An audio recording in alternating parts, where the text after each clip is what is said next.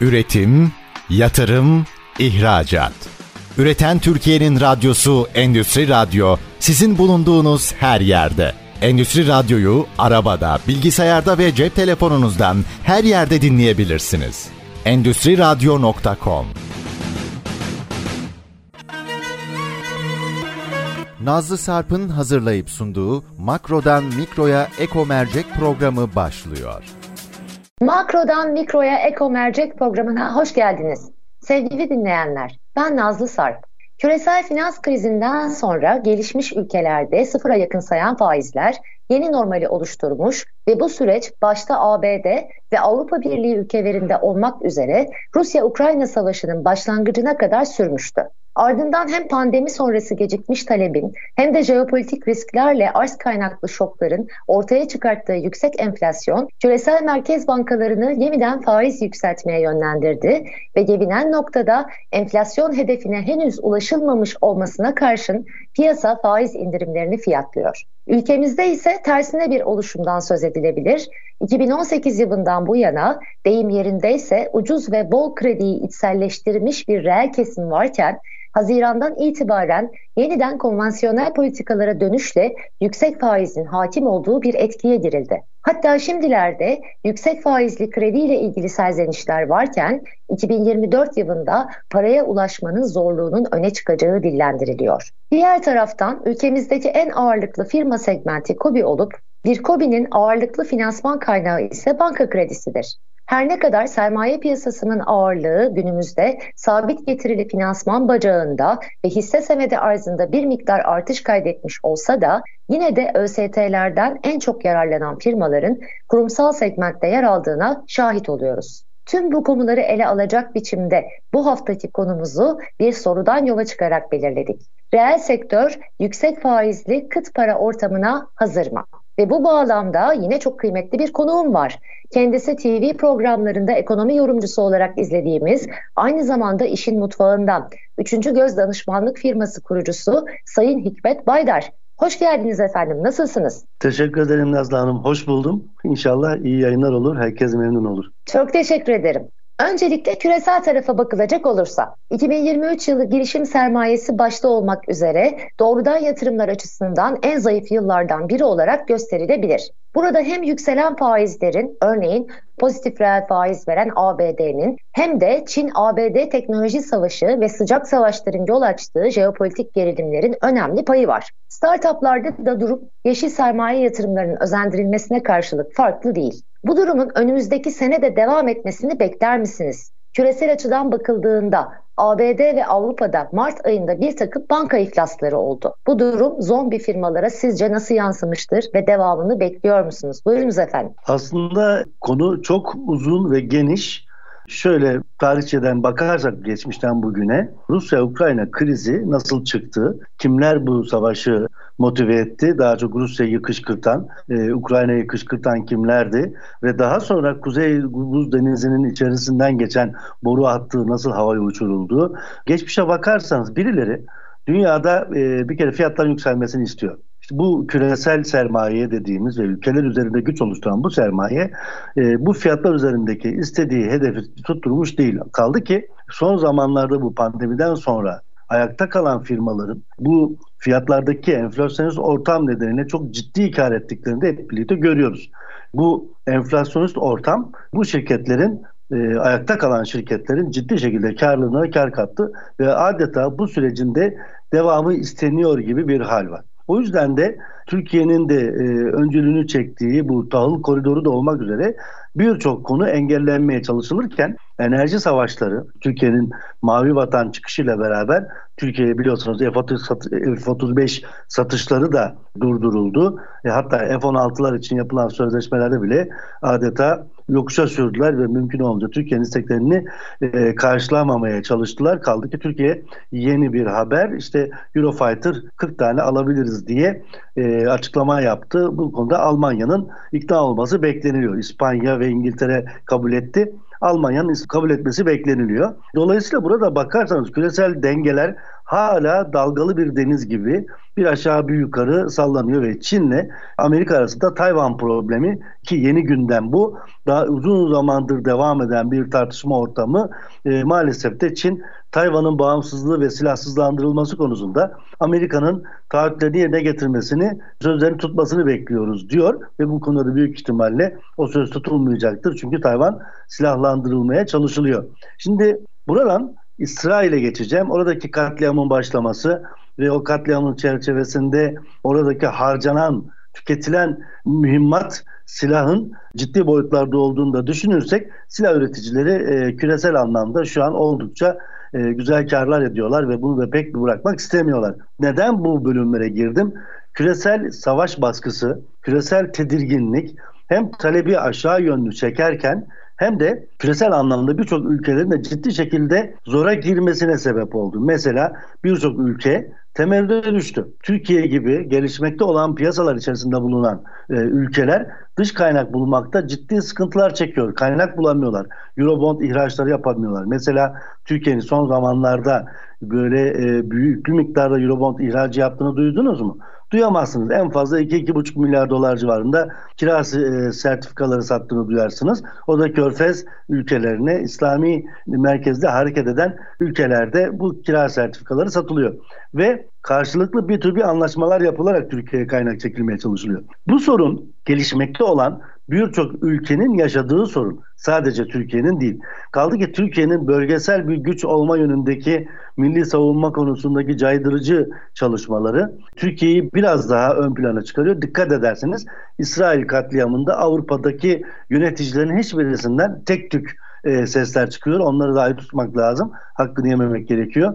Ama e, hemen hemen %90'ından adeta İsrail Filistin'e değil, sivil halka değil, Hamas'a daha çok işte bir örgüt olarak, terörist olarak tanımladıkları bir gruba sanki savaşıyormuş gibi bir savaştan bahsediliyor. Orada ölen masum insanlardan hiçbirisi bahsetmiyor.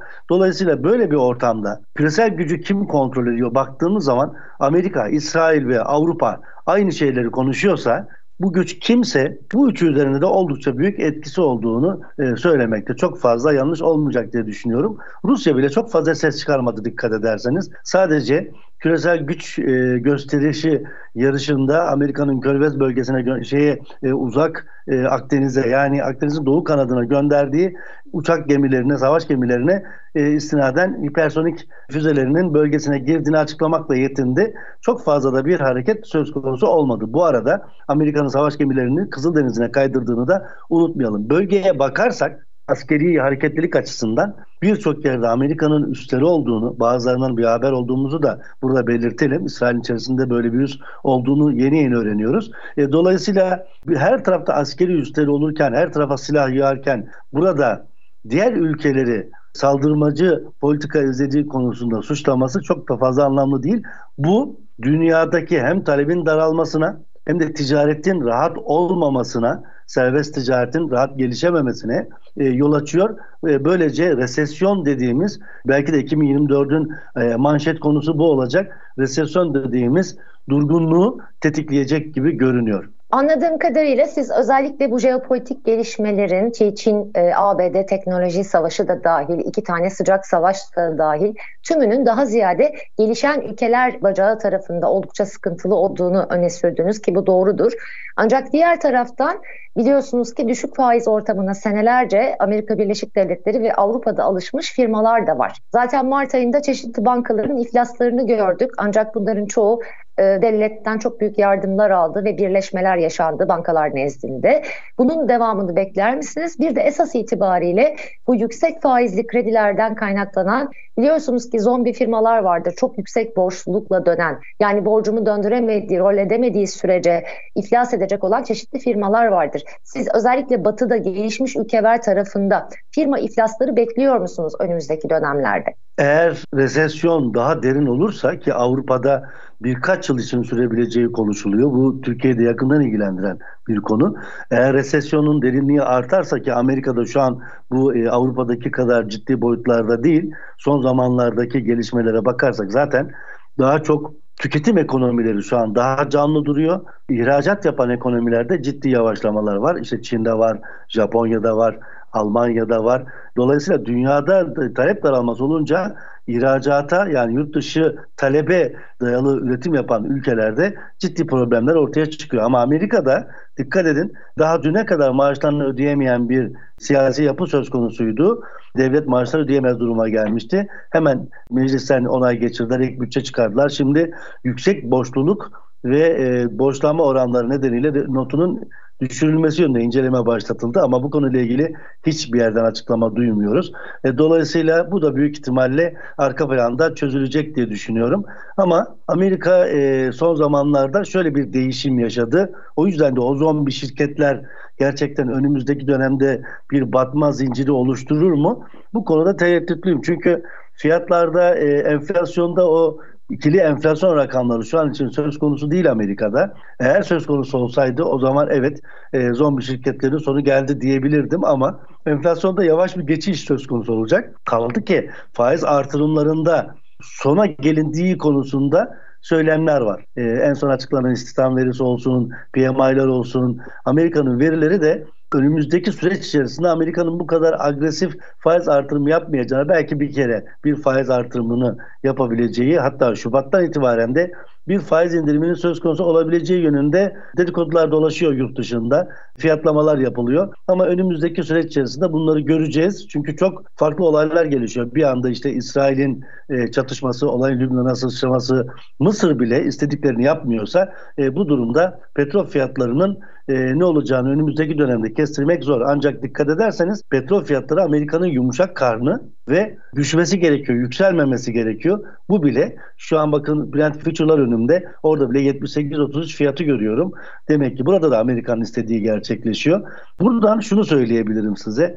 Ee, önümüzdeki süreç içerisinde zombi firmaların batması için kar marjında düşme olması gerekiyor. Yani satışlarında yavaşlama olması ve bu firmaların kar marjlarını aşağı çekmesi lazım. Ama temel gıda gibi ürünlerin bir çoğunda ihtiyaç maddelerinin bir çoğunda Amerika'da da dahil dünyanın her yerinde enflasyon hala yüksek. Hala arz zinciri sağlıklı oluşturulamıyor. İşte bu son çıkarılan işte Orta Doğu'daki krizde bu tür zincirlerin e, sağlıklı bir şekilde yürümesini engelliyor. İşte bu nedenledir ki şirketlerin, zombi şirketlerin, yüksek faizle çalışan şirketlerin önümüzdeki süreçte e, ayakta kalmaları da mümkün.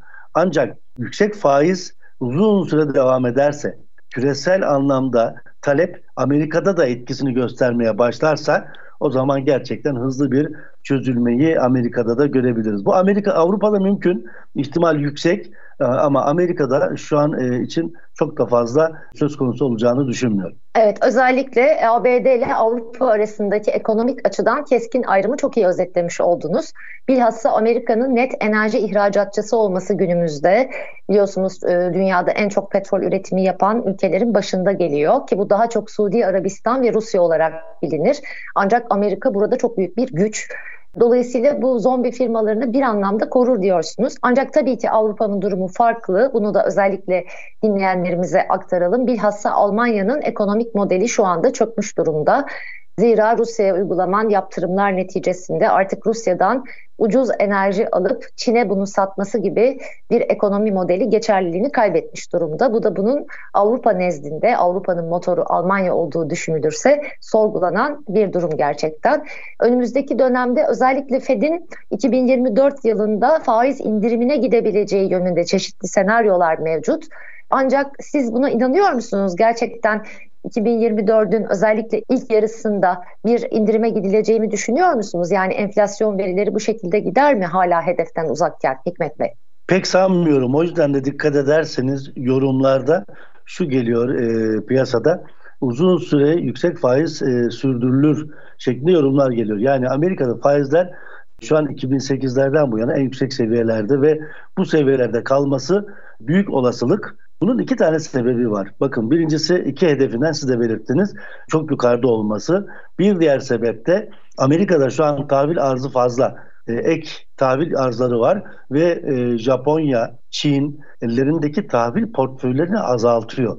Dolayısıyla bu tahvil satışları bütün dünyada Amerikan tahvillerine gelen satışlar zaten Amerika'da e, faizlerin düşmesinin önünde de en büyük engel. FED faizi düşürmeye başlasa bile piyasa buna pek fazla uyamayacak. Çünkü tahvil arzı var piyasada. Hem Amerikan hazinesinden hem de Çin gibi, Japonya gibi yüklü miktarda e, Amerikan tahvili e, rezervi tutan ülkelerde tahvil pozisyonları azaltıldığı için bu arz fazlalığı tahvillerde faizlerin düşüşünün önünde en büyük engel olarak ortaya çıkacaktır.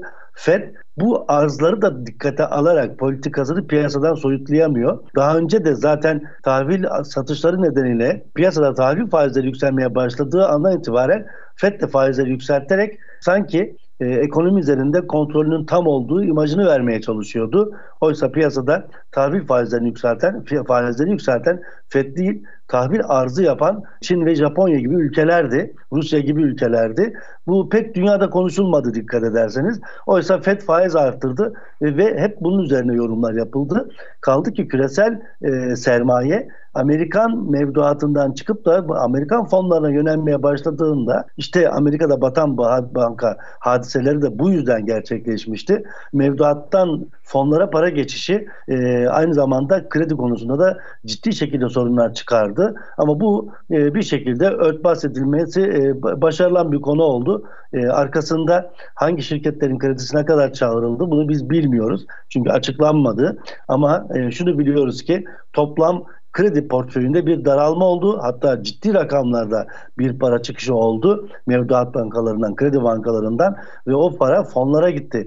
Buna rağmen o fonlar Amerikan tahvillerinde faiz yükselişini durduramadı. Bakın bunlar önemli kritik noktalar. O yüzden de e, Amerika şu an kontrolü Çin, Japonya, Rusya üçgenine kaptırmış gibi görünüyor tahvil piyasasında. Onlar da bu tahvilin yaptırım gücünün ne olduğunu yavaş yavaş keşfediyorlar.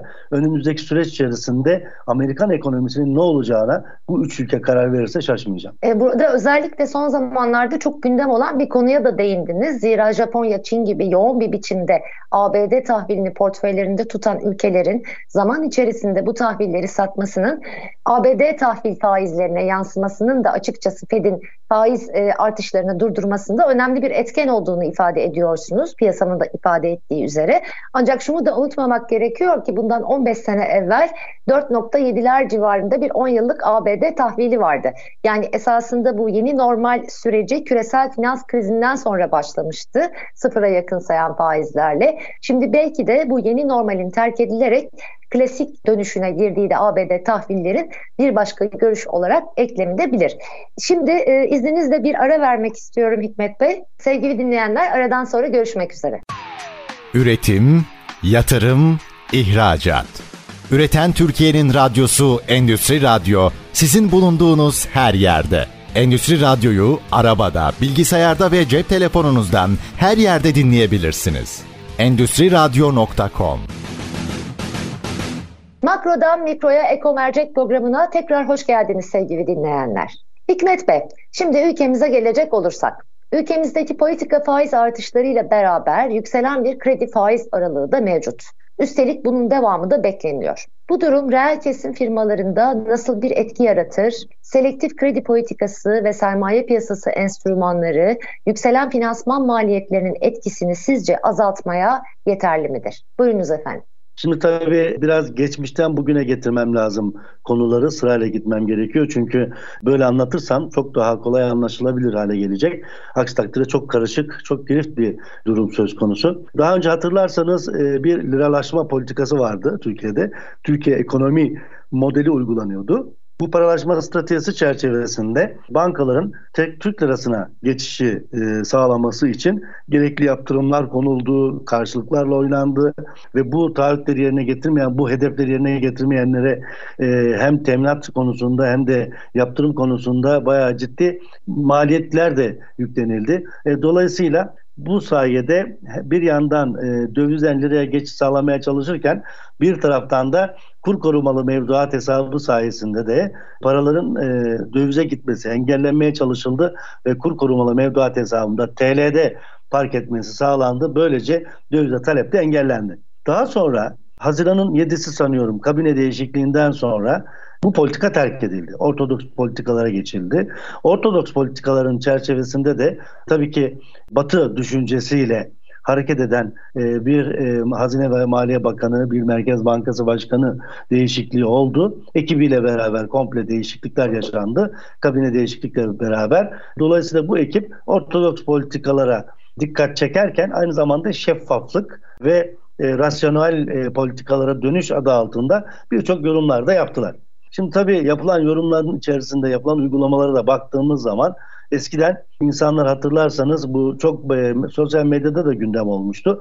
Krediye alan döviz alıyordu. Bunun engellenmesi için de e, insan e, kurumlar fatura karşılığı krediye kadar olayı detaylandırdı ve krediye alan kurum bu krediyi kullanmadan önce faturası talep edildi. Dolayısıyla o kredinin bir alıma, bir yatırıma gittiğinin belgelenmesi istendi. Burada amaç paranın dövize gitmesini engellemek idi. Şimdi bu kaldırıldı. E, dolayısıyla artık kredi kullanan parayı ne yapacak diye devlet sorgulamıyor. E, dolayısıyla e, alan adam o parayla gidip döviz alıp tekrar onu da teminata verip bir kredi kullanıp tekrar döviz alırsa zincirleme bir reaksiyonu gerçekleştirebilir. Tıpkı geçmişte olduğu gibi. Bunun önü açıldı. Neden? Normalleşme politikası adı altında bu uygulama geri konuldu. Bunun dışında bazı karşılıklar ciddi şekilde artırılmıştı ve bankalar bu nedenle de mecburen düşük faizli tahviller almak zorunda kalıyorlardı. Neden mecburen diyorum? E, çünkü enflasyon yüksek olduğu bir ortamda 10'la 11'lerle tahvil almak bankalar için hiç de mantıklı bir durum değil.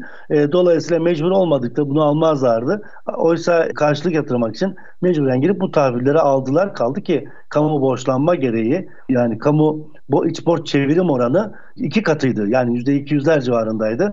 Buna rağmen faizler çok düşük seviyelerde kalıyordu. Sebebi de bu teminatlar için tahvil alımı zorunda kalınmasıydı. Bu da gevşetildi. Dolayısıyla kur korumalı mevduat hesabının maliyet yükü hazinenin e, sırtından Merkez Bankası'na aktarılınca Merkez Bankası daha proaktif davrandı ve bu işin bir an önce çözülmesi için daha fazla baskı kurmaya başlandı. Ama orada şunu görüyoruz. E, her ne kadar yurt yerleşiklerde, gerçek kişilerde bir dövizde çok hafif bir çıkış olsa da yüksek faizler nedeniyle reel sektörde kısa vadeli döviz pozisyonunun arttığını ve hatta döviz alımı yaptıklarını da görüyoruz.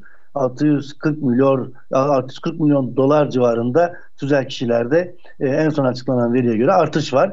Dolayısıyla e, kur koruma mevduat hesabından çözülmelerde özellikle tüzel kişilerin kurumların tekrar dövize yöneldiğini söylemek pek de yanlış olmayacak. Önümüzdeki süreç içerisinde tabii faiz artırımları devam eder mi? Açıkçası yabancı yatırımcılardan gelen sinyal 250'şer bas puanlık iki artırım ve 40 faizlerin yıl sonunda görülebileceği yönünde ve bu durmayacak. Yani 40'tan belki 45'lere de çıkabilir. Neden e, böyle düşündüğümüzü açıklayayım. En son açıklanan raporda Merkez Bankası 70-75 patikalarından bahsetti. Ve böyle olunca enflasyon önümüzdeki yılın Şubat ayında belki de pik yapmış olacak. Şubat-Mart aylarında ama vergi ödeme ayları da aynı zamanda. E, dolayısıyla ondan sonra enflasyonda e, zirve denilip aşağı doğru dönecek ama Mayıs ayından itibaren de enflasyonda düşüş olacağı beklentileri ta Haziran ayından beri söyleniyor. Yani Haziran ayından beri uygulanan politikalarda hedef bir sonraki sene e, Haziran ayında enflasyon düştüğünü, düşmeye başlayacağını göreceğiz. Ama nereden? Onu da artık o tarihlerde hep birlikte göreceğiz. Ama şu anki yapı içerisinde enflasyonun artış hızının yavaş yavaş kesildiğini ama tüm dünyada böyle e, tüm dünyada satın alma güçleri düşüyor. Tüm dünyada resesyon korkuları devam ediyor. E, tüm dünyada ticaret çok rahat değil. E, böyle bir ortamda fiyatlarda ciddi gerileme var. Kaldı ki petrol fiyatlarında bile ciddi düşüş, düşüş var.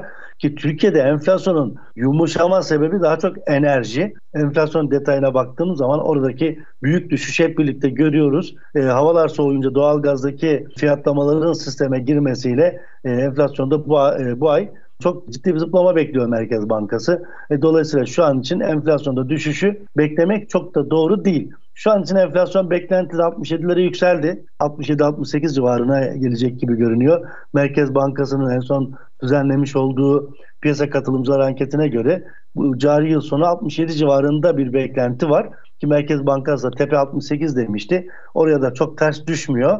E, dolayısıyla enflasyonda artış trendi devam edecek mi? Edecek gibi görünüyor. Çünkü aylık %3'lerin altında olmayacak. Hatta bazen %4'leri de aşabilecek enflasyon beklentileri söz konusu. İşte Kasım ayı için 3.57, şey, Aralık ayı için belki Ocak ayı için 4.96 gibi e, çok böyle yüksek oranlar bekleniyor. O yüzden de açıkçası önümüzdeki süreç içerisinde enflasyonda artış devam edecektir. Enflasyonda artış devam ettiği sürece de Merkez Bankası'nın faiz artırımlarına devam edeceğini düşünüyorum. 250 şekillik baz puan e, işte e, aylık bazda artışlarda yumuşama olması nedeniyle her ne kadar enerji kökenli de olsa Merkez Bankası'nı biraz daha yumuşatabilir. Dolayısıyla e, Kasım ve Aralık aylarında 250 bas puan artırım piyasa beklentisi dahilinde olacak. Bu e, beklentileri gerçekleştirebilir diye düşünüyorum. Aralık enflasyonundan sonra eğer kurda herhangi yeni bir sürpriz yukarı hareket olmazsa Merkez Bankası daha da yumuşatarak faizleri yavaş yavaş 45'lere doğru götürebilir. Ama şu an için bu yıl sonu 40 diyelim ve o 40 beklentisinde 250 şerlik bas puanla gerçekleştirebilir diyelim ve e, bunun da piyasa beklentisine paralel bir hareket olacağını, piyasada herhangi bir dalgalanmaya yol açmayacağını e, söyleyelim ama bu oranın altında veya üzerinde bu davranışın dışında bir davranış içerisine girerse Merkez Bankası için söylüyorum işte o zaman piyasalarda bir hareketlilik bir dalgalanma olur. Evet özellikle tüm dünyada ve ülkemizde manşet enflasyondaki azalışların enerji fiyatlarındaki düşüşten kaynaklandığını ancak ülkemizde bilhassa yönetilen, yönlendirilen fiyat olan biliyorsunuz bir metreküp kısıtı vardı doğalgazda. Özellikle bu aydan itibaren e, enflasyona bir katkısı olacağını ifade ettiniz. Diğer taraftan Merkez Bankası'nın dezenflasyon sürecine önümüzdeki sene başlayacağını ifade ettiniz. E, biliyoruz ki Mayıs ayında enflasyon bir tepe yapacak. Ondan sonra da yavaş yavaş azalacağını yani dezenflasyon sürecine önümüzdeki sene Haziran ayı itibariyle başlayacağımızı görüyoruz. Keza Merkez Bankası'nın enflasyon raporunda göstermiş olduğu çıktı açığı grafiğinde de bu net bir biçimde görülmekte. Ancak bu durumda tabii ki Merkez Bankası Bankası'nın olası faiz artışları kredi maliyetlerine de yansımakta. Ee, bunun için de özellikle biliyorsunuz iç tüketimi düşürmeye yönelik özellikle ilk önce bireysel kredilerde bir takım taksit kısıtları yapıldı ve bireysel kredi faizleri oldukça arttı. Bu da özellikle gayrimenkul tarafında ve otomotiv tarafında kendini yavaş yavaş göstermeye başladı diyebiliriz. Ancak diğer taraftan da biliyorsunuz ki bir selektif kredi politikası var. Bu da özellikle ihracata ve yatırıma yönelik bilhassa katma değerli ve yüksek teknolojili ihracat yapan firmalara yönelik çeşitli açıkçası devlet ve hazine destekli kredilerin uygulanması. Bunların başında da biliyorsunuz ki ihracatçılara reskont kredileri geliyor. Bunların limitleri arttırıldı. Faizleri politika faizi düzeyine kadar çekildi. Ee, şimdi bunlar var ancak yine de tabii ki yükselen bir kredi faiz ortamı var reel kesim için baktığımızda. Diğer taraftan da biliyoruz ki sermaye piyasası enstrümanları var. Bu da son zamanlarda özellikle özel sektör tahvil ihraçlarının çok yaygınlaştığını görüyoruz. Zira halka arzlar da çok son yıllarda artmış durumda. Ancak bunları da yapabilenler özellikle özel sektör tahvilleri tarafında kurumsal firmalar. Dolayısıyla bizde de biliyorsunuz ki yaygın bir kobi segmenti firması var. Ee, siz açıkçası bir danışmanlık firması sahibi olarak da kendi müşterilerinizden yola çıkarak bu artan kredi faizlerinin açıkçası reel kesim üzerinde nasıl bir etki yaratacağını düşünürsünüz? Selektif kredi politikası ve sermaye piyasası enstrümanları bu yükselen faizlerin etkisini azaltmaya sizce yeterli midir? Şimdi e, aslında çok önemli bir konuya girdiniz. Onu da belirtmek lazım Nazlı Hanım. Şimdi e, yükselen faizlerin bir bacağı getiri, bir diğer bacağı da maliyet. Dolayısıyla faizler yükselirken mevduat gibi yatırım araçlarına girenler, tahvil ve mevduat hep beraber söyleyeyim onu. Faizli enstrümanlara girenler daha fazla para kazanmaya başlıyor. Ancak faizli enstrümanların karşısında fiyatlı işte konut, araba, altın, döviz gibi enstrümanlara girenlerde de fiyatlarda bir e, çözülme söz konusu olabiliyor. Çünkü para yer değiştiriyor. Yani şöyle düşünebilirsiniz. E, konutu olan e, daha yüksek faiz getirisini görünce konutunu satıp işte yatırım amaçlı aldığı konuttan bahsediyorum. Bu konutu satıp götürüp faize parasını yatırabiliyor. Önümüzdeki süreç içerisinde bunu görme ihtimalimiz yüksek. Neden?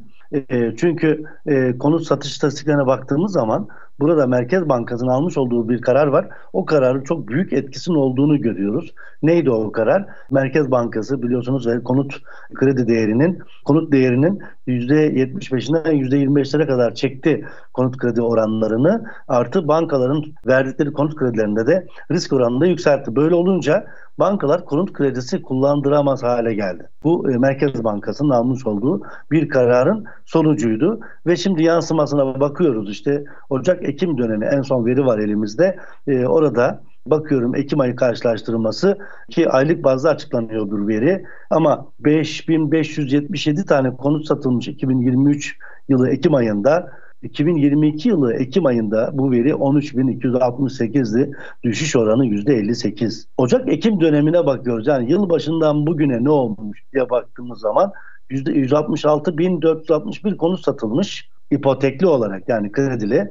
Şimdi e, geçen sene aynı dönemde baktığımız zaman da 241.869 yani dönemsel anlamda ilk 10 ay için karşılaştırma yaparsak geçen yıla göre %31.2 altında ipotekli satışların oranı. Aylık bazda gidersek %58 zaten son aylarda alınan bir karar olduğu için %58 daha gerçekçi bir rakam. Dolayısıyla bu şu anlama geliyor. İç piyasada ipotekli yani krediyle konut alma konusunda yarı yarıya bir azalma söz konusu. Konut sektöründe ciddi bir durgunluğun olması çok da sürpriz olmaz. Bu kadar keskin kararlarla, bu kadar büyük etkilerle bir piyasanın ayakta kalması bile açıkçası bir mucize. Dolayısıyla müteahhitlik firmaların rasyoları herhalde çok güçlü ki bu tür dalgalanmalarda ayakta kalabiliyorlar. Geçtiğimiz yıllarda çok ciddi şekilde problem yaşandığını e, ve batma haselerinin olduğunu da görüyoruz. Ama bu yüzden de e, açıkçası bir kere uygulanan kararların ekonomide nasıl etkiler yaratacağına, e, enflasyonu çok sert düşürmek için konut sektörünün müteahhit firmalarının kurban edildiğini buradan çok net bir şekilde söyleyebilirim. Bana göre çok e, sert bir karar. Bunu daha kademeli yapabilirlerdi. Oysa bu e, ciddi şekilde iç piyasada satışı durdurma noktasına gelmiş gibi görünüyor. Tabii ki önümüzdeki süreç içerisinde inşaat firmalarının fiyatları düşürmesi söz konusu olur mu? Maalesef bu satışların düşmesiyle beraber ancak ve ancak mali açıdan zorluğa düşen inşaat firmalarında fiyat düşürmeleri söz konusu olur. Artı bunu da geçtim. Projeden satış yapan firmaların o projeleri tam olarak satamamaları nedeniyle taahhütlerini karşılayamama risklerinde arttığını buradan söylemek mümkün. Ancak şunu da unutmayalım. Ee, önümüzdeki süreç içerisinde bir yandan konut kredisi kullanabilecek olanlar artık konut kredisi kullanamaz hale gelmiş. Bir taraftan da inşaat sektöründe maliyetler hala yüksek. Fiyat kırmanın önündeki en büyük engel de o. Dolara bakın, euroya bakın, döviz sepetine bakın. Hala yukarı yönlü ivmelenmeler var. Merkez Bankası rezervleri artıyor deniliyor ama bunun piyasaya yansıması yok. Dolayısıyla bu para bir Merkez Bankası'na blok edildiği sürece orada tutulduğu, tutulduğu sürece piyasaya bir döviz arzı olmuyor.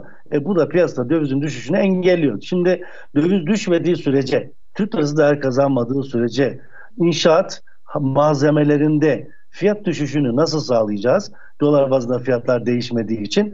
E, o yüzden de açıkçası dikkat edin yurt dışında fiyatlardaki gevşemeye rağmen Türk lirası aşırı değersiz olduğu için Türkiye'de biz bu gevşemeleri maalesef hissedemiyoruz. Dolayısıyla kurda aşağı yönlü hareketler olmadığı takdirde konut fiyatlarında da e, aşağı düşüşün sadece bir kriz sinyali olabileceğini, müteahhitlik firmalarında bir batış riski oluşturabileceğini ve Türkiye'de aşağı yönlü fiyat kaymalarının e, artık yolun sonuna gelen firmalar sayesinde sağlanabileceğini de söyleyebilirim. Bunun yanında enflasyon artışıyla beraber Merkez Bankası'nın faizleri 250'şer bas puan artırabileceği piyasa beklentisine dikkate alırsak önümüzdeki süreç içerisinde en az 5 puanlık daha yani 500 bas puan daha faizlerde yukarı hareketin olma ihtimali de oldukça yüksek. Bunun bir tek faydası var. Bunun da altını çizmemizde fayda var. Çünkü hep kötü yönlerini saydık. Faydası da şu. Daha önce düşük faiz, negatif reel faiz politikası ki şiddetle eleştirdik olmamalı diye söyledik. Türkiye'nin böyle bir lüksü yok diye ifade etmiştik ama maalesef dinlenmedi. Düşük faizle, negatif faizle biz enflasyonu da tetikleyen durumunda olduk. Çünkü kimse parasını enflasyona karşı ezdirmek istemediği için parası olan, sermayesi olan, bir birikimi olan gitti konut aldı, araba aldı, döviz aldı, altın aldı. Dolayısıyla enflasyonun tetiklemesine de destek vermiş oldu. O yüzden de enflasyonu düşüreceksek öncelikle dövizden TL'ye dönüşü orta ve uzun vadeli sağlamamız gerekiyor. Bunun da yolu döviz arzını artırmaktan geçiyor. Bu olduğu takdirde maliyetlerin, alternatif maliyetlerin düşeceğini görenler bugünden satış fiyatlarını aşağı çekerek ilk etapta zararda gibi görünür o satışlar ama stok maliyetleri hızla düşeceği için de daha sonra karlı duruma geçeceklerdir o firmalar. Bu sağlanmadığı takdirde Türkiye'de fiyatların aşağı düşmesi, enflasyonun düşmesi siz de belirttiniz. Mayıs'tan önce biraz zor ama arada düşmeler olursa inanın o sektörde problem var diye yorumlayacağım. E, bunun da bilinmesine fayda var. Evet Hikmet Bey, komut e, kredisinden bahsettiniz. Komut oldukça spesifik bir konu. Hatta ben ilk programımı da Sayın Profesör Doktor Ali Hepşen'le komut endüstrisi üzerine yapmıştım. Orada da bu konuları detaylı bir biçimde ele almıştık. Konut neden spesifik bir konu? Çünkü özellikle sizin de demin ifade ettiğiniz üzere yüksek enflasyon ortamında negatif reel faizlerin olduğu ortamda insanlar komutu ve otomobili birer yatırım aracı gibi gördüler. Dolayısıyla fiyatı artmış olmasına rağmen talebi de artışını sürdürdü. Diğer taraftan e, bugüne kadar açıkçası hep komut tarafında kredilerin talep yönlü bir biçimde dağıtılmış olması da komut fiyatlarının çok yükselmesini beraberinde getirmiştir diye eleştirenler de var. Dolayısıyla şimdiki dezenflasyon sürecinde tabii ki yönetim komut maliyetlerinin çok yüksek olduğunun farkında. Bu anlamda müteahhitleri de çok iyi anlıyoruz gerçekten de sürdürülebilir değil bu durum üretim açısından bakıldığında. Ancak diğer taraftan da sürekli olarak talep yönlü kredilerin e, veriliyor olması zaten çok artmış, çok yükselmiş olan komut fiyatlarını daha da fazla yükseltme eğilimini gösteriyor. Dolayısıyla da özellikle dezenflasyon sürecinde iç talepteki tüketim tarafının bilhassa düşürülmeye çalışıldığını biz görüyoruz. Zira diğer taraftan ihracat ve yatırıma yönelik bir takım selektif dediğimiz krediler işte o yüzden verilmeye çalışılıyor. Yani açıkçası üretimin, istihdamın çok fazla bu süreçten etkilenmemesi adına bu tarz selektif ürünler tercih ediliyor. Dolayısıyla buradaki selektif ürünlerin açıkçası yükselen faiz ortamında ben yardımcı olacağımı düşünüyorum. Ancak kısmen diğer taraftan da sizin de çok iyi bildiğiniz üzere bir de firmalarımızın özellikle COBİ'lerimizin çok yoğun işletme sermayesi ihtiyaçları var. Seneler içerisinde biriken ve enflasyonla beraber çok artan. Dolayısıyla özellikle bunun fonlanmasında banka kredili faizlerinin yükseliyor olması ne yazık ki firmalarımız için bir dezavantaj oluşturmakta. Ancak tabii ki enflasyonla mücadele mücadele bir anlamda milli bir mücadele. Dolayısıyla toplumun tüm kesimleri, hane halkları, reel kesim, bankalar hatta kamu olmak üzere hep beraber üstleneceğimiz bir yük söz konusu. Umarız ki bu çok fazla hasar olmadan atlatılır. Şimdi izninizle efendim tekrar bir araya gitmek istiyorum. Sevgili dinleyenler aradan sonra son bölümde görüşmek üzere. Üretim, yatırım, ihracat. Üreten Türkiye'nin radyosu Endüstri Radyo sizin bulunduğunuz her yerde. Endüstri Radyo'yu arabada, bilgisayarda ve cep telefonunuzdan her yerde dinleyebilirsiniz. Endüstri Radyo.com Makrodan Mikro'ya Eko Mercek programına tekrar hoş geldiniz sevgili dinleyenler. Hikmet Bey, şimdi biraz da dış pazarlara yönelelim isterseniz. Avrupa pazarlarında dış talep kaynaklı daralma ihracatçı firmalarımız açısından yönetilebilir mi sizce? Neler yapılması gereklidir? Diğer pazarlara açılmada ihracatçı firmalarımızın önünde ticari, hukuki veyahut rekabet açısından ne tür handikaplar vardır? Bir de ihracat kredilerine getirilen teminat çeşitlendirmesinin ne tür faydaları var? Bize anlatabilirseniz. Buyurunuz efendim. İhracat konusunda isterseniz önce global ekonomilerden başlayalım. Çünkü bizi en çok etkileyen pazarlar oralar. Şimdi ihracatta bir kere bizim birinci pazarımız Almanya, Avrupa. Dolayısıyla e, ihracat pazarında e, Avrupa'da meydana gelen resesyon ve durgunluk dolayısıyla bizden olan talebi azaltabilir şeklinde yorumlamak mümkün. Ancak şunu da unutmayalım. Türkiye know-how yüksek, teknolojik oranları yüksek olan ürünler üretip satmıyor Avrupa'ya. Avrupa'ya satılan ürünler daha çok orta segment ve tüketime yönelik, temel ihtiyaçlara yönelik ürünler. Dolayısıyla bir gelir dağılımında sorun varsa yani bir ülkede bir yavaşlama, kazançlarda bir düşüş, enflasyon nedeniyle satın alma gücünde bir azalma varsa insanlar daha lüks tüketimden daha orta kademe yönet tüketime doğru kayarlar. Bunun da e, şöyle bir örneği var. Örneğin gelir seviyesi yüksek olan e, tereyağı tüketir ama gelir seviyesi düştükçe margarine doğru kaymalar olur. Bakın e, yani ekonomi kötüye gittikçe margarin tüketimi artar veya makarna tüketimi artar gibi istatistik çalışmalar var. İşte bunun gibi Türk ürünlerinin yapısına baktığınız zaman e, Avrupa yaptığı hangi ürünleri ihraç ediyor diye baktığınız zaman daha çok e, bu orta segment ürünler olması nedeniyle tüketim kaymasının e, Avrupa'daki krizde Türkiye'ye olan talebi artırabileceğini de unutmamamız lazım. Dolayısıyla risk fırsat diye baktığımız zaman risk nedir? Global resesyon nedeniyle toplam talebin azalması ihracatta firmaları oldukça zorlayacak. Ancak bunun yanındaki fırsat da şu İsrail işte mallarına boykot geliyor. Birçok yerlerde almayın diyorlar. Ciddi şekilde de karşılık da görüyor bu. E, dolayısıyla ekonomilerde yaptırımlar var Rusya ile ilgili yaptırımlardan hatta yeni açıklanan birkaç tanesini okusam şok olursunuz. Yani böyle bir yaptırım mı olur diye e, Rus ürünleriyle ilgili bazı e, yaptırımlar var. E, dolayısıyla piyasalardaki bu yaptırımlar ve boykotlar serbest piyasa ekonomisinin de sağlıklı işlemesini engelliyor. Türkiye'nin Avrupa pazarına çok yakın olması ve kobi tarzı üretim yapması hem siparişin kısa sürede imal edilmesini hem de kısa sürede pazara ulaştırılmasını sağlıyor. Böyle olunca Çin'den milyon adet sipariş vermek yerine Türkiye'den bin adet sipariş verip 15 gün sonra ürünü alıp birkaç gün içerisinde de e, rafına koyması Avrupa firmalarının mümkün. Dolayısıyla kriz dönemlerinde büyük stoklarla hareket etmek istemeyen e, Avrupa Türkiye gibi yakın üretim üslerine yönelerek orada parsiyel üretim yaptırarak stok maliyetlerini aşağı çekiyor. işletme sermayesi ihtiyacını azaltıyor ve ürünleri rafa koyabiliyor. O yüzden geçtiğimiz dönemlerde Avrupa'daki durgunlukta Türkiye'de tekstil sektörünün ciddi bir atak yaptığını görüyoruz. Bu yüzden de e, Avrupa'daki durgunluğun Türkiye'de bu tarz sektörlerde önemli bir ivmelenmeye yol açabileceğini de unutmamamız lazım. Ama kalkın gelin şeye bakalım jeopolitik risklere bakalım. İşte burada bu riskler gerçekten pazarlara ulaşımı imkansız hale getiriyor. İşte Lübnan, Mısır, Yemen ve Körfez ülkelerinin karışması tabii ki oradaki toplam talebi azaltıcı etki yapacaktır. Neden? Bir kere ürüne ulaşmak zor. Ürünü oraya götürüp satmak çok zor. Çünkü savaş ortamı söz konusu, bombalanma söz konusu. Dolayısıyla ürünü oraya tüketiciye ulaştırmak gerçekten çok zor. Bu nedenle de e, normal piyasa şartları oluşmadığı için de bu bölgelerde satış zorlaşacak. E, bunun yanında e, Rusya-Ukrayna krizi işte hemen yanı başımızdaki Rusya ve Çin bizim için önemli ticari partner. Bir Avrupa Birliği ne kadar önemliyse inanın bir Rusya ile Çin'i beraber değerlendirdiğiniz zaman Avrupa Birliği'nden çok daha önemli hale geliyor. Çünkü Türkiye üretim yapmak için bu ülkeyi iki ülkeden almak zorunda. E, böyle bir ortamda Çin'den Çin'de üretim olmazsa, Türkiye Çin'den ham maddesini sağlamazsa e, o zaman üretimini nasıl yapacak? Girdi olmayınca çıktı da olması mümkün değil. O yüzden de Çin ve Rusya e, Türkiye için girdiği açısından oldukça önemli ve oradan sağladığı girdilerle üretim yapıyor.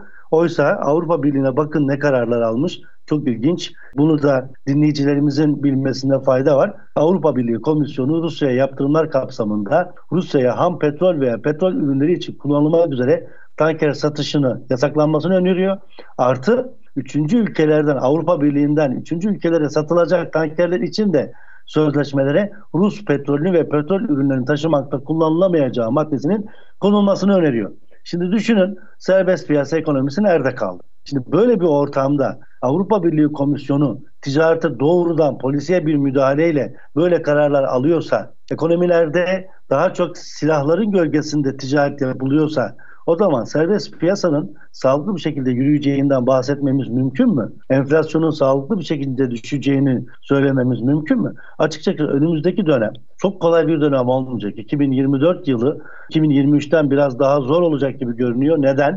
2023'te 2022 enflasyon döneminin e, ve faizlerin artış döneminde dikkate alabilirsek nispeten daha düşük faiz ama daha yüksek fiyatlar nedeniyle karlılığın yüksek olduğu ki bunu bizim borsamızda da gördük. Böyle bir dönemin e, arkasından gelen bir 2023'te ayakta kalmak daha kolaydı. Ama şimdi 2024'te daha şartlar çetinleşecek. E, dolayısıyla ihracatçımızın pazar arama konusunda özellikle daha uzak pazarlara ki Ticaret Bakanlığı'nın Bu konuda stratejileri de var. Bu konuda destekleri de var. Daha uzak pazarlara ulaşmamız gerekecek. Dünyaya biraz daha yayılmak zorundayız. Mevcut pazarlar bize yetersiz gelmeyebilir. Çünkü resesyon özellikle Avrupa pazarlarında ciddi şekilde kendisini gösterecektir 2024 yılında. E, Körfez bölgesinin durumu ortada. Ürünü tüketiciye ulaştırmak bile şu an çok çok zor. E, böyle bir ortamda bize kalan pazar Türkiye Cumhuriyetler, Uzak Doğu ve e, özellikle altın çizmekte fayda var Afrika. Bu ülkelere ihracat konusunda ciddi politikalar güdenler, risk alıp bu pazarlarda kendi yerini edinenler 2024'ü biraz daha rahat geçirecekler diye düşünüyorum. Evet gayet güzel özetlediğiniz üzere e, açıkçası Avrupa pazarları artık e, yaşanan koşullar nedeniyle ne yazık ki dünyada büyük fragmentasyonlar yaşanıyor. Küreselleşmenin oldukça dışında hatta Dünya Ticaret Örgütü'nün belirli standartlarının da dışına çıkıldığı dönemler yaşamaktayız. Dolayısıyla Türkiye için de artık belki en büyük pazarın Avrupa pazarı olmasına alternatif farklı pazarlar oluşturulabilir. Burada da özellikle Körfezi ve Afrika pazarlarını vurguladınız. Ancak diğer taraftan da biliyorsunuz Avrupa Birliği ile bizim e, açıkçası bir gümrük birliği e, mevzuatımız var. Hatta oldukça e, eskide kalmış bir türlü güncellenmesi talep edildiği halde güncellenmeyen Dolayısıyla bunu hatta yakın zamanda zeytinyağında açık bir biçimde gördük biliyorsunuz. Dökme zeytinyağı ihracatına bir kısıt konulunca e, dolayısıyla ambalajlı satılması da Gümrük Birliği mevzuatına göre aykırıymış. Dolayısıyla elde kalan zeytinyağlar bozuldu ve sonuç itibariyle bir zararla ziyanla karşılaşıldı. Bunun gibi pek çok tarımsal veya diğer ürünlerde bir takım e, eskiden kalma artık geçerliliğini yitirmiş hükümler söz konusu. Peki bu durum açıkçası bir de biliyorsunuz Avrupa ülkelerinin Avrupa Birliği'nin özellikle gidip çeşitli ülkelerle serbest ticaret anlaşmaları yapması ve Türkiye'nin de bunun dışında kalması söz konusu. Açıkçası biz yeni pazarlar bulurken bu bizi hukuki veya rekabet açısından zorlar mı? Bununla ilgili çeşitli handikaplar var mıdır? Kendi müşterileriniz özelindeki açıkçası deneyimlerinizden bunu bize açıklarsanız hatta daha da dinleyenlerimiz açısından açıklayıcı olur. Buyurunuz efendim. Şimdi e, aslında Türk firmalarının en büyük zaafı bence e, ön yargı. Çin'i hep tedarik unsuru olarak görüyoruz. Çin'den hep ürün tedarik ediyoruz ama Çin e, dünyada en büyük tüketicilerden de biri. Bu yönden hiç Çin'e bakmıyoruz. Çin'de marka bazında baktığın zaman pahalı ürün de satılıyor. Ucuz ürün de satılıyor. Biz ucuz ham maddeyi Çin'den tedarik ettiriyoruz veya Çin'de ucuz üretim yaptırıp tedarik ediyoruz ama Çin'in bir bölümünü kullanmış oluyoruz. Aslında Çin'de ciddi şekilde bir talep var ve bu talebi karşılamak için de her fiyattan, her markadan ürünlere ciddi ihtiyaç duyuluyor. Dolayısıyla bir kere ihracatçımız hep yönünü batıya dönüyor ama arkasını dönüp baktığı zaman doğuda ciddi fırsatlar var. Bir Hindistan çok büyük bir pazar ve bu pazarın da ciddi talebe ihtiyacı var. Bir Nijerya çok büyük bir pazar.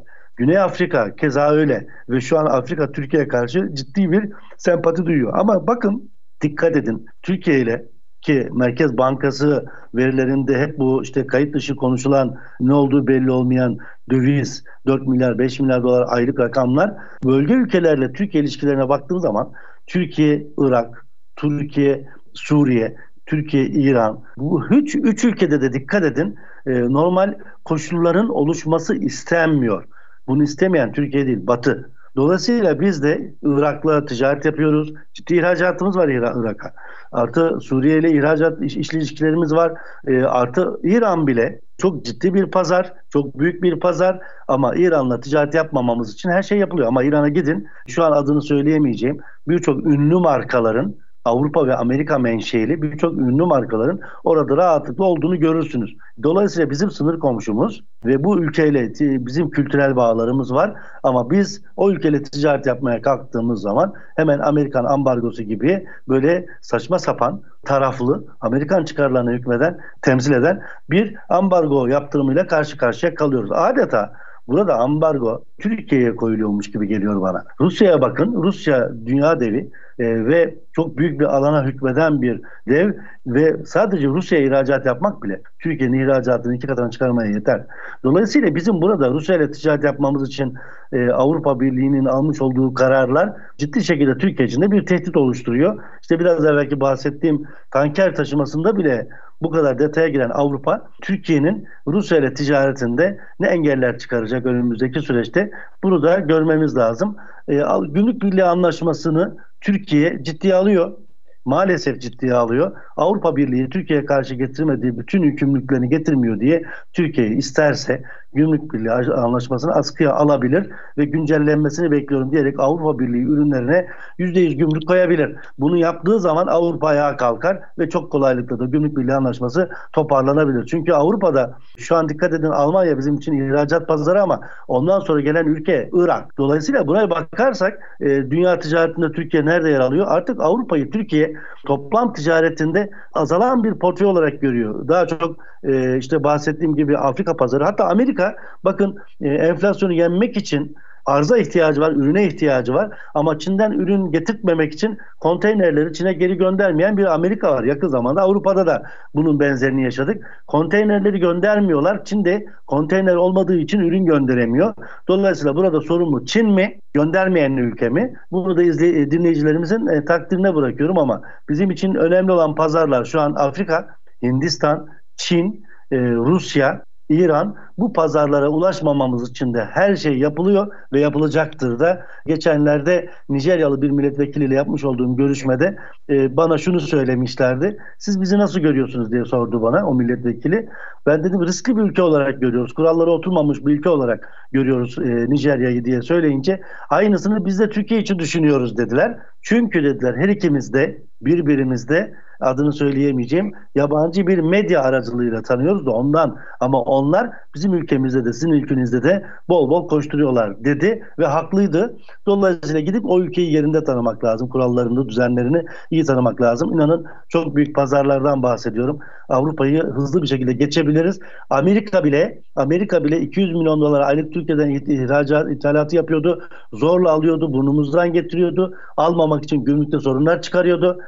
Şu an e, işte enflasyonu düşürmek için arz bolluğu yaratmak için Türkiye'den ayda 1 milyar 1 milyar 200 milyon dolarlık ithalatı yapar duruma geldiler kendi çıkarları nedeniyle. O yüzden de Türkiye'nin e, bulunduğu jeopolitik ortam Türkiye'nin dünyanın her yerine ulaşmasını kolaylaştıran bir ortam. E, alternatif pazar bulmak Türkiye için zor değil. Hiç girmediğimiz pazarlar var. Bu pazarlarda piyasayı belirleyici olabiliriz. Bu arada bir riske de dikkat çekmemizde fayda var Nazlı Hanım.